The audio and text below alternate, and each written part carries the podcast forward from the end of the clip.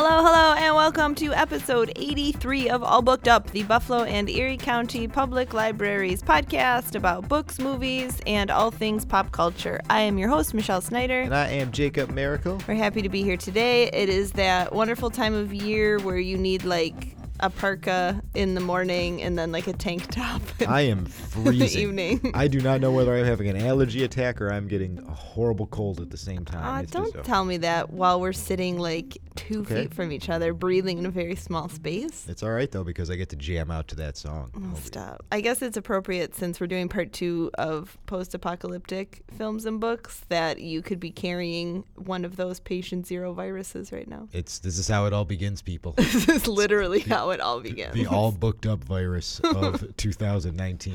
and I'm the only other person to get it. And then I'll be in a library full of people. Whoa.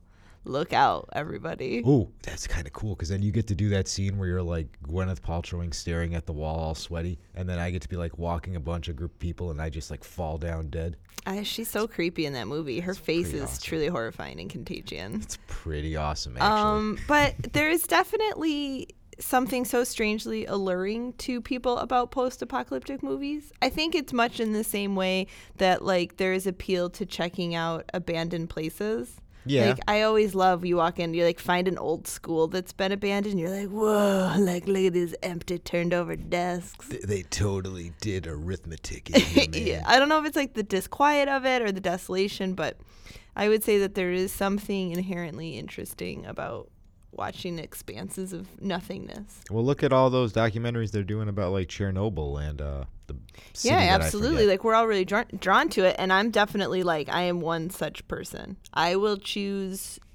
like to watch the aftermath of the end more than any other genre of movie. Like the post-apocalyptic dystopian has always been my favorite sort of book and film. I would agree with that. They're the most. I don't want to say fun because they're not fun, but they're always most visually interesting. Even They the, are, Even the video games they make on them are fanta- fantastic. But like I don't know why we think so much about how civili- civilization will look once it crumbles and how humanity will react to it, but obviously a lot of people are interested in that yeah, because the stuff keeps coming up. And also, I would just like to state that I am keenly aware that no matter how much training that these books and movies have done for me, I would probably not survive for long in a post-apocalypse. you don't. You don't think so? You don't like your odds there? I mean, yeah, no, probably not. You I think about it a lot weirdly when I'm showering, and I'll be Okay. like, man, I'm gonna miss hot showers so much. Like, it's gonna be terrible when I have to wash with dirty bucket ice cold rainwater. So I think that might be I mean, why. you could still heat up the water.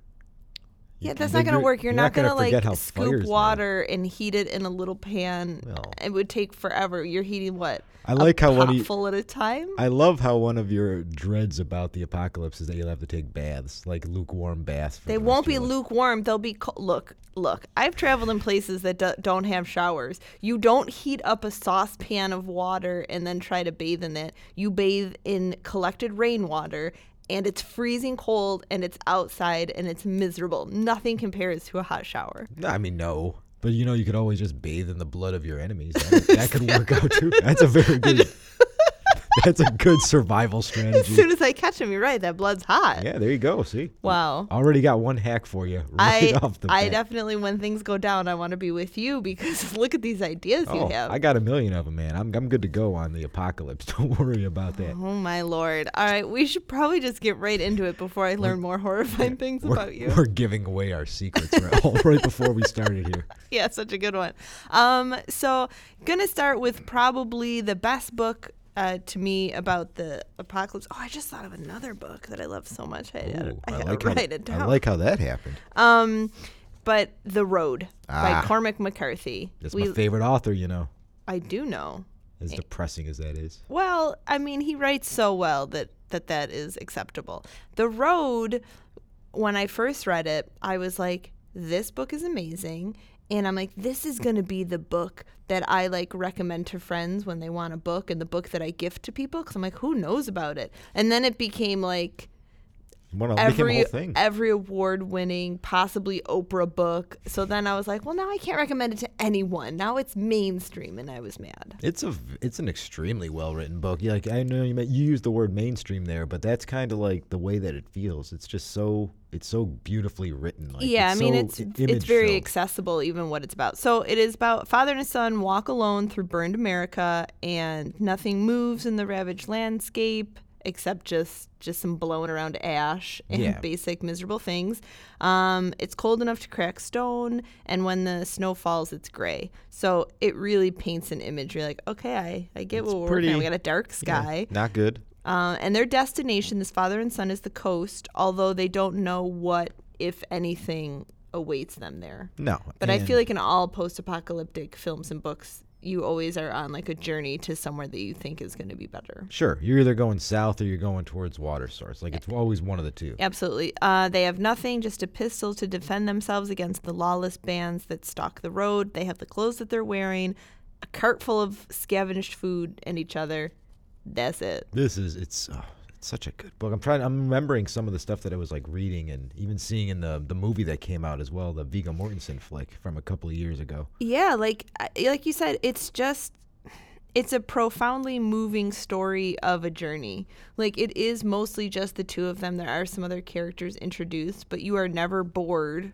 Like you're kind of on your ed- edge of the seat with them, and it really boldly imagines a future where no hope remains, but in which this father and son are each other's world, you know, entire. It's just them, and they are kind of sustained by their love for each other. Yeah, So there's real beauty in it. and the fact that they are like just taking like the mo- like little moments of joy that are in this horrible landscape, like they just mean so much more. And it's uh, interesting the way that you try to get the author gets you into their head about it. Because like there's a scene where they like find a coke, and it's like the greatest moment of both of their lives, just because they found this one random. and he'd thing. never had one. That kid has never tasted like soda. I know, and, and then it's like, oh, even in the movie, like when you see like Mortensen is like, no, you go ahead, and the kid makes him try, and he just like the look on his face is like, oh my god, it's Yeah. like the greatest thing ever. Just there's so much good stuff. And even the bad stuff that happens, it's kind of like an unflinching meditation on the worst and the best that we are capable of. Like ultimate destructiveness and desperate tenacity and the tenderness that keeps two people alive in the face of total devastation. I don't know why, but a little bit of that was lost for me in the film. You think? Or the film, maybe because in my mind, I'm able to read things and create as much hope as I want or not. But in the film, it's just like, it's really stark. It's it's almost too unyielding. It's You're really bleak. never given a break from it. I think the film is saved because of the just hauntingly powerful performances by Viggo Mortensen and that Kodi McPhee who plays his son. Um, but again, I thought the book really surpassed the film. Well, I can't argue with that. That's the old. The book's better than the movie, guys. I know go it does happen a lot. I hate to be that person, but I, would agree in this case, but yeah, they're just. Oh, I love that book so much. One of my Yeah. favorite favorite books. I all around. definitely saw that movie. Um, Andrew and I went on Christmas, like because we always go to the movies on Christmas, and that was the one we saw, and we were like, "This was bad choice." We said. Yeah, what are you doing? You go to man, oh man, there was a we Star always Wars movie out or something. we always see something. The one year we saw Black Swan, we were just like, our Christmas movies are terrible. I remember going to see Black Swan at Christmas, and I loved it. I thought that was a good Christmas choice. The Road, really? yeah, a little bit too dark, a little too dark. It's pretty dark, but you know it, it, it fits. So okay, that I that like is the like kind of the best to start with. She's just walking around, jingle bells, throwing tinsel. What's the like, yeah, point? we're all gonna be dead on the road soon. What do you have? Speaking of being dead on the road, I'm Oh, gonna go with the, the Mad Max series, the Yeah, you- entire group of it. You have to. So everybody has seen these movies, at least one of them. Are they all continuation story? Are they all separate ones? Is it even the same guy necessarily? It all Hmm. depends who you talk to. But at this point, it is undoubtedly like one of the most famous, if not the most famous, post-apocalyptic series. Certainly the most successful. I mean, they got four movies and an Academy Award for Best Picture nomination out of the series. yeah. So it And started. that last movie, man, that was oh, so good. so glorious. So glorious. The first movie came out 40 years ago now, 1979 for the first Mad Max movie. And that was followed by The Road Warrior in 1981. Uh, what was it? Bad Beyond Thunderdome in 1985. we don't need another hero. You like Wait, that? what is what is Tina Turner doing in here? I, I I'm just oh man, I'm starstruck at the moment. I don't know where to go. Move on, jerk. And and then after that, it is 2015. They took a nice 30 year break, and then 2015's Fury Road came out with Tom Hardy, and just basically made everybody. And. Charlize. And Charlize. She really kills it. And then everybody in the world was like, "Oh, that's right. These movies are awesome." So, if you somehow have not seen them, it's a story of Mac Max Rockatansky, which is one of the great all-time last names in movie history, where he is just a um, police officer on the MFP, which is basically like the last resort police for the Australian outback.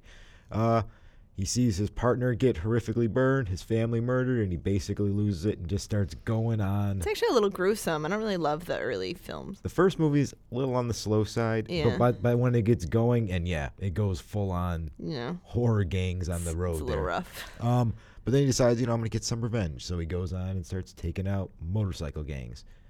Basically, jump forward, some kind of apocalypse happens, which they never really get into. It's sort of implied. I that think it's, an always like oil- y- yeah, the oil and then water runs out, which is always gonna, which is probably gonna be what we all end up fighting about. Right, so, we run know, out of fresh water. something to look forward to. It's a good thing that everybody still manages to find plenty of tires. Interesting little side. A lot there. of tires. Whole lot of and tires. electric guitars that shoot fire. Um, yeah, you love that. love scene. the guitar. Oh my god, I still remember seeing that, and I like I have not. I wanted. I think I like fist pumped in the theater. I was like, "This is so cool." Yeah, this is, you heard people clapping. I think we actually saw this movie together. So everybody's like in there clapping and like just jumping up and down. Oh, so great. I'm not gonna get into the series all, but basically some of the it's best. a must watch. They, they are just some of the best car chase scenes you're ever going to see in movie history. This is also before you necessarily cared about whether stuntmen got injured, because boy, does it look like some people getting horribly hurt in some of these crashes that they're doing. Yeah. Because it's just camera on a guy, and then you just see somebody flipping over, and you're just like, oh boy, that's not good. That- Yeah, no, that's that's really scary. Especially that's weird timing because this morning I was just reading a story about a stunt woman from the last Resident Evil movie who is suing the production company because she got her arm ripped off I remember that during story. a stunt. Yeah, I remember that story, and that was was pretty brutal back then. yeah. it's really awful. But so I mean, go check it out, everybody. And the, you know, the least horrifying thing about it, which um, in this whole future, is the fact that Mel Gibson was introduced to us with this movie before we knew all the horrible stuff about him. But yeah, you know, he's doing what he's doing. yeah, this we is, love we love young Mel. this is good Mel Gibson. So It's good Mel Gibson. He's like back back when he had his Are they- Australian accent. Are they making another one or what with Tom Hardy? What's going on? Depends on who you talk to. Like uh, George Miller says he's gonna make it, but then he's also like, I need a mil- like five hundred million dollars to make it or whatever.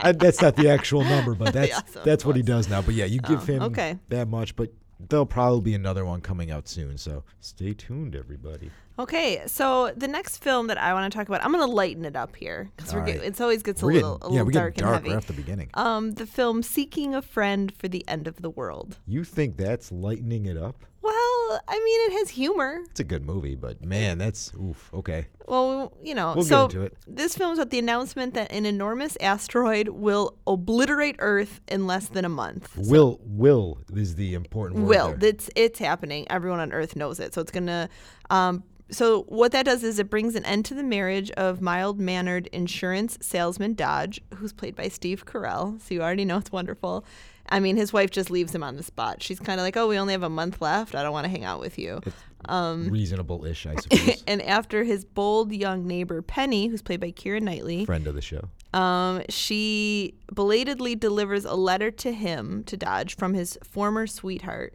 and then he decides like, well, then I'm gonna, I must go find her. Like, I want to find the love of my life before it's too late. So Dodge and Penny embark on a road trip that eventually kind of brightens their outlook, if not the world's Yeah. outlook. I mean, this is this movie. I think is led a lot by the performance and chemistry that Keira Knightley and uh, Steve Carell have. Yeah, I because they love- actually had they were actually really good together. In And movie. it's like depressing, but it has funny moments. So I'm going to play a clip. Um, so this is Dodge, who's still going to work. Like people are still living the exact same lives, even though they only have a month to go. Um, so this is just him at his insurance sales job. I'm sorry, sir, that's not covered under your current policy. I'm afraid the Armageddon package is extra, yes. Well, that protects you and your family against any sort of apocalyptic disaster, asteroids, obviously, plague, famine, locusts. Drawbacks. Um, the premiums are high. I'm sorry. Uh, can you just hold on for one moment? Thank you. So uh, feel free to wear your casual Friday clothing uh, pretty much any day of the week. And since Ted in Human Resources is no longer with us, uh, I, I thought I'd uh, let you all know of a few positions in upper management that have been made available. Uh, so, uh, if anyone wants to be Chief Financial Officer, CFO. Anyone? Life has no meaning. Anyone? I really think I'm going down. So. I love that clip because I'm like, you know, people would still be calling for insurance. Drawbacks, um, you're gonna be dead in Yeah, this Like, is completely unnecessary. um, I like. no, go ahead. and still going to work. Like, no way. I think people just like need the structure, but that's so that's what's really fun about the film is that you imagine what you would do and what you would stop doing if you knew with absolute certainty that the world was going to end in like 3 weeks from now. oh, yeah, it's going to be just like the fall of Rome, basically, is what's going to be going on around me. I know that. much. I'm sure. I mean, Martin Luther once said that he would plant a tree What? and Werner Herzog would start a film. he would just like narrate the entire. Oh, that'd be great. You know what? Because if they found that film, can you imagine a Werner Herzog covering the apocalypse with that voice? The world was smoky ash. Yeah, so the As the asteroid approached, It the actually- whole world gasped. it would be really good. Oh, it Um, would be, I actually want to see that now. I want the world to end just so we get the Werner Herzog. That sounds like you. So yeah, again, we were saying this film never really got enough press, but it is tender, it's charming, it's well acted. I don't know, is it maybe a disappointing final act? I'm not sure. No, I don't think so. I thought that the final act was fine. The ending was like exactly what I wanted out of this movie, and I, the best parts are this of the film kind of involve the middle stretches. I yes, would where say. the, it's like the little road trip kind yeah, of. movie. because when time, however limited time is, as it reaches ahead, the characters do what they can to prevail in the face of this calamity, and that's where you kind of fall in love with the film. yeah, and I also think this was a good like post office movie for Steve Carell to do because it like takes his Michael character and kind of stretches it a little bit. You know, you have to. It, you don't want to just jump out and do something totally different. He's easing his way out Yeah. of it. So I also love that his wife that leaves him in the movie is his real life wife. Is it really? Yeah, that's real life. that's pretty awesome, actually. That's who ca- plays Carol on The Office. Really? That's his wife in real Oh. life. Yeah, the real estate agent. Oh, I Yeah. did not know that. Look that. at that. Well, good for you, Steve Carell. Just expanded your mind. yeah. Um. Okay. What? What? What else we got? Let's mix. Do you have any books? Uh, I have a mixture of books and movies. We should put a. combination. We should put a, mo- a book in. All right, I like where your head's at there. That that's your territory. You're you're the reader. Oh, between then the you two do a of us. movie, and then I'll do a book next. So I'm gonna go with the l- a little lighthearted here with 1995's Judge Dredd, starring Sylvester Stallone, not to be confused with the amazing uh, 2015. Yeah, Karl Easy was Urban movie. amazing. I watched it because you pushed for it, and I did not find it amazing. Well, I found it I- fine. I thought that I do not know what to say to you anymore. Yeah. You are wrong in that one. okay. Okay. Um, but the 1995 one, uh, they keep making Judge Dredd stuff. It, it, for some reason, they're like, it's a good story. Everybody seems to enjoy it. But this 95 one is the one that kicked off the trend. Stallone's playing the titular Judge Dredd in Mega City One when he finds out when he gets framed for murder and sent to jail by his brother, quote unquote Dun dun dun. who's trying to make a bunch of clones of himself and take over Mega City 1, which to me seems a little bit impossible, but hey, you know, he's a villain. What are you supposed to do? And what makes this movie fun is it is like quintessential mid 90s action movie thing. Well, you're going to have people inexplicably able to outrun fireballs. You're I love have- that. you're going to have over the top acting. You're going to see a rare appearance from both Diane Lane and Rob Schneider in the same movie. wow. And there's not a scenery that is not chewed in this movie when you have Stallone and Armand Assante like trading off um, leading parts. Okay. This movie is just a lot of fun to watch. It is stupid as all day, and you know you're just gonna want this movie. Like this is really the kind of blockbuster stuff they were doing back then, huh? It's it's incredible to think that we've gotten to where we are today.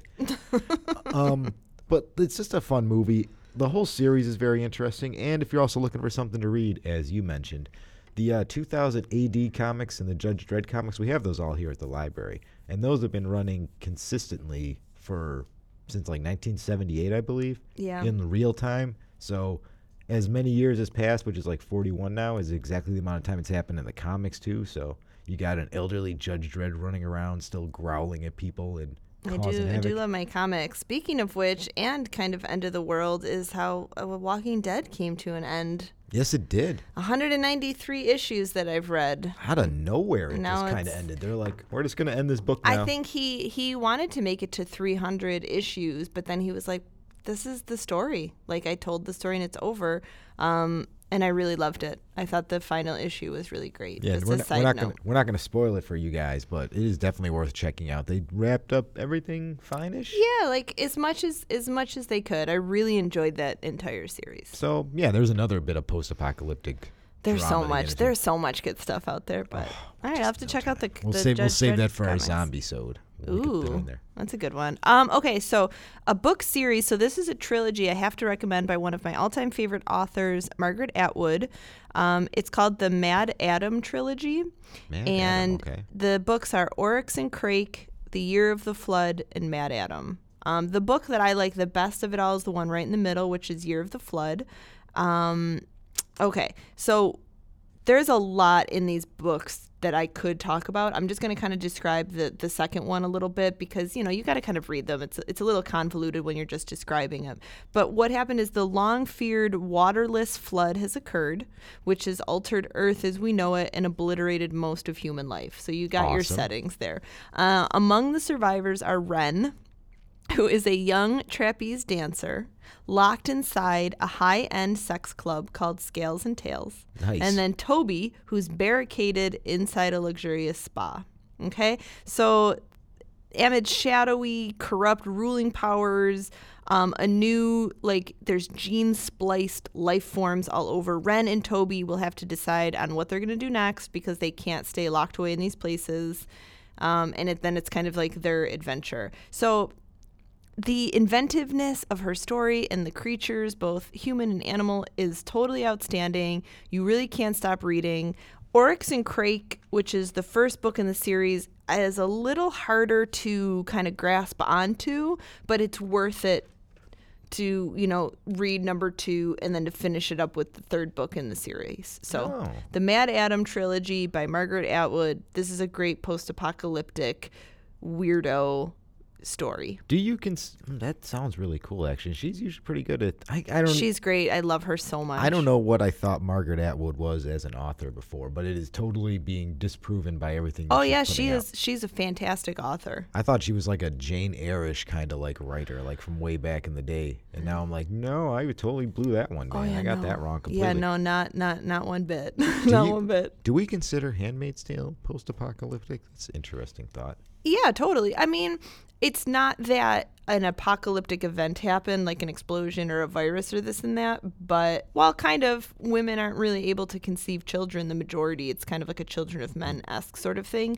so that the U.S. creates this new world, this new regime, which is really religiously fanatic and they do really terrible things. So, yeah, I think that would fall into it. Okay, I was just curious. I just started it, so I'm. I'm The right- show or the book? Uh, the show. I don't know where to find the book. Where would I ever go to find a book? in That book is one of my all time top 10 all time. Really? So, yeah. I'll have to go stop by and see if we have any definitely copies. it, so- Odds that we have any in stock? 100% because the library has everything, people. Keep Wow. that in mind. Okay, we gotta hurry up. I have so much more to talk about. You know it's what? my favorite genre. Go ahead and knock out some more. I got, I'll Oh, save the rest of mine for a future episode. No, we don't need to do that. But well, okay, let's talk about movies that I know we've both seen All love. right, let's so how it. about Twelve Monkeys? Great movie. We love Twelve Monkeys. Excellent TV show as well.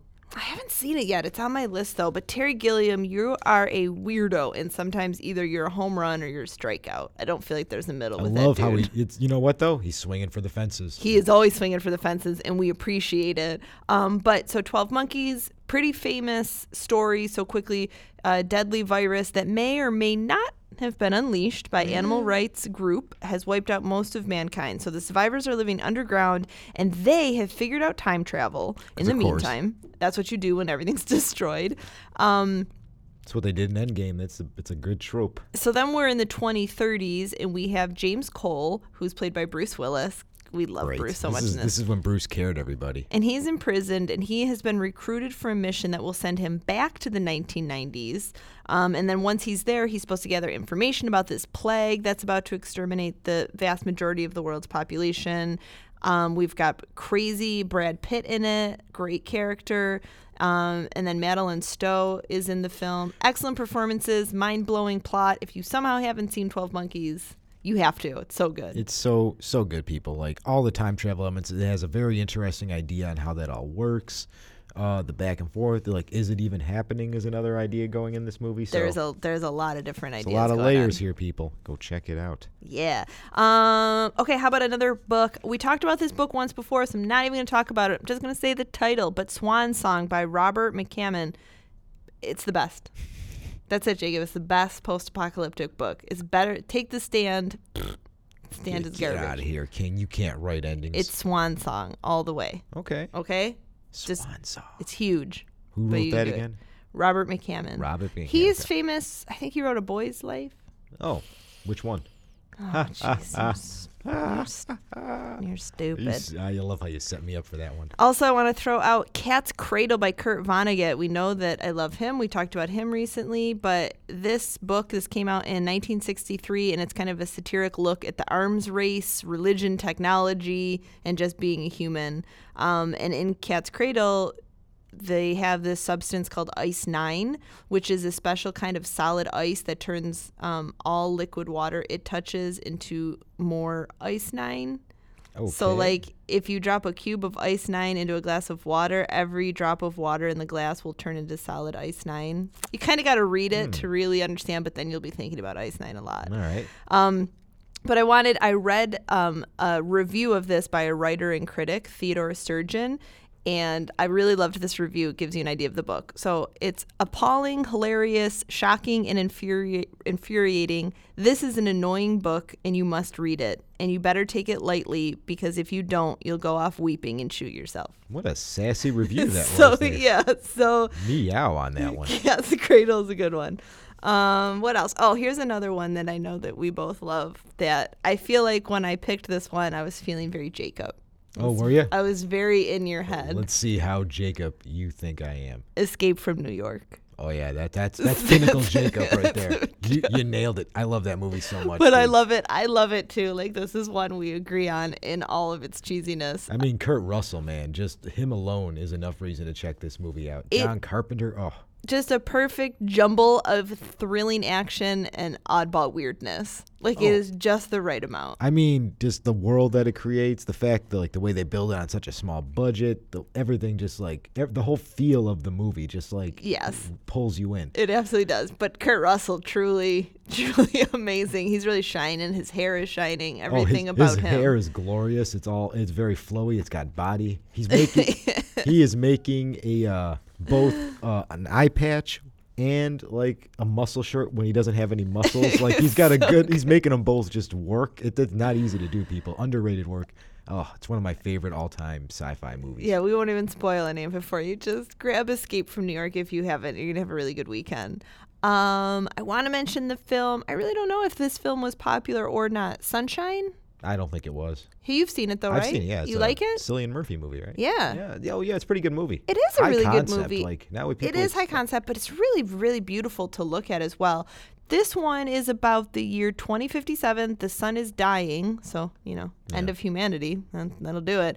And our only hope is found in a team of eight astronauts who set forth into deep space with a nuclear device of such power that it could restart the sun, which is like, sounds really dumb as I'm saying it Sure. but works in the film. However, there's an accident, a grave mistake, a distress beacon from a long lost spaceship, and it kind of throws the crew into a desperate tailspin. Right. I mean, I don't want to tell anybody their business, but obviously, you, a you could do that with a rocket probably better. And how about we shoot a whole bunch of nukes at the sun? Like, why are we holding out for one here, guys? Come mm. on, let's do do a little work here. It wouldn't work. We couldn't see close up of Cillian Murphy's face then if we did it that way. Well, that's Ad- true. Adoy. Um, I can't argue with that point, I suppose. And then a film I actually just watched last night that not my favorite, but have to mention because it fits into this, and I think no one's heard of it. So, Turbo Kid. What the? Okay. I've seen it on Netflix, and I was Have like, you? That lo- no, I've seen the video, and I'm Oh, like, that okay. looks terrible. Well, here's the thing. Here's the thing. It's set in a post-apocalyptic year of 1997, but it's filmed like it's a 2015 movie. So what they're doing, it's like a retro futuristic nostalgic tribute to 80s action adventure films. So they're making it look like it was shot in the 80s. okay, I can dig that. I can get behind that. So like that is kind of funny. It's got like orphan teenager. He's trying to save his female robot companion from the hands of an evil warlord who controls the water supply. As one would. Totally, it's just a nostalgic ode to kids' movies of we'll say yesteryear. Yeah, that's me. It sounds interesting. It's just it's such a bad title. Like I don't. It's a bad title. The film is not perfect, but holy moly, is it gory? Is it really? It is Ooh. so gory. Wait a minute now. Now you're starting to there talk my are language. so many bodies that are just repeatedly cut in half.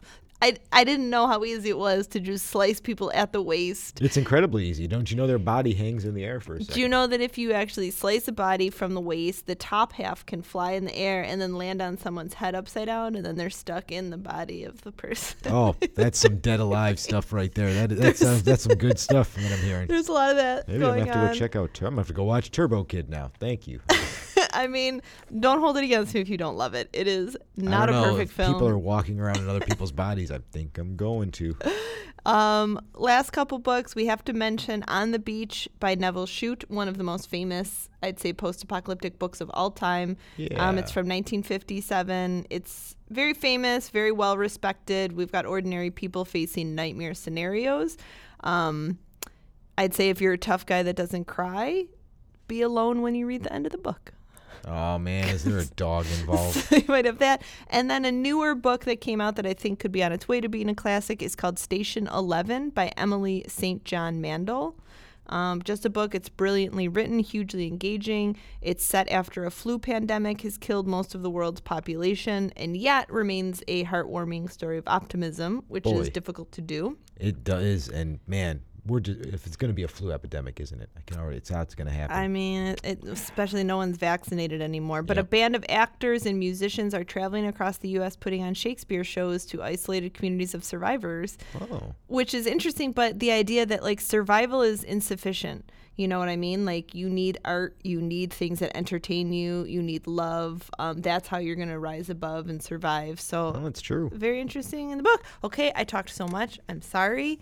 Plug us up. We did it. We did it, and you know what else we can do? We can tell you that you can pick up everything that you hear on All Booked Up at your local library. We have 37 branches all across Erie County. Pop on by, tell them, hey, we like the number one podcast in Buffalo, All Booked Up, and they told us that you got stuff I want, and we're gonna tell them, yes, we do. Wow. Well, Also- well stated. Also, when you're um, going around, don't forget to check our website, www.buffalolib.org, and see where our bookmobile is going to be because it's going to be all over the place, everybody. Beep beep. Go check it out. Check us out on Twitter. Follow us at All Booked Up Pod on Twitter, and you can talk to us directly. Mostly Michelle because she's the sociable one of the two of us. yeah, that's me. As you can see by how much I just talked during this entire episode. I mean, you just made the bookmobile adorable. So Um, okay, so end of the world. I did some facts last time about possible things that could happen, and honestly, I didn't want to keep bringing up more things because we all know we are living.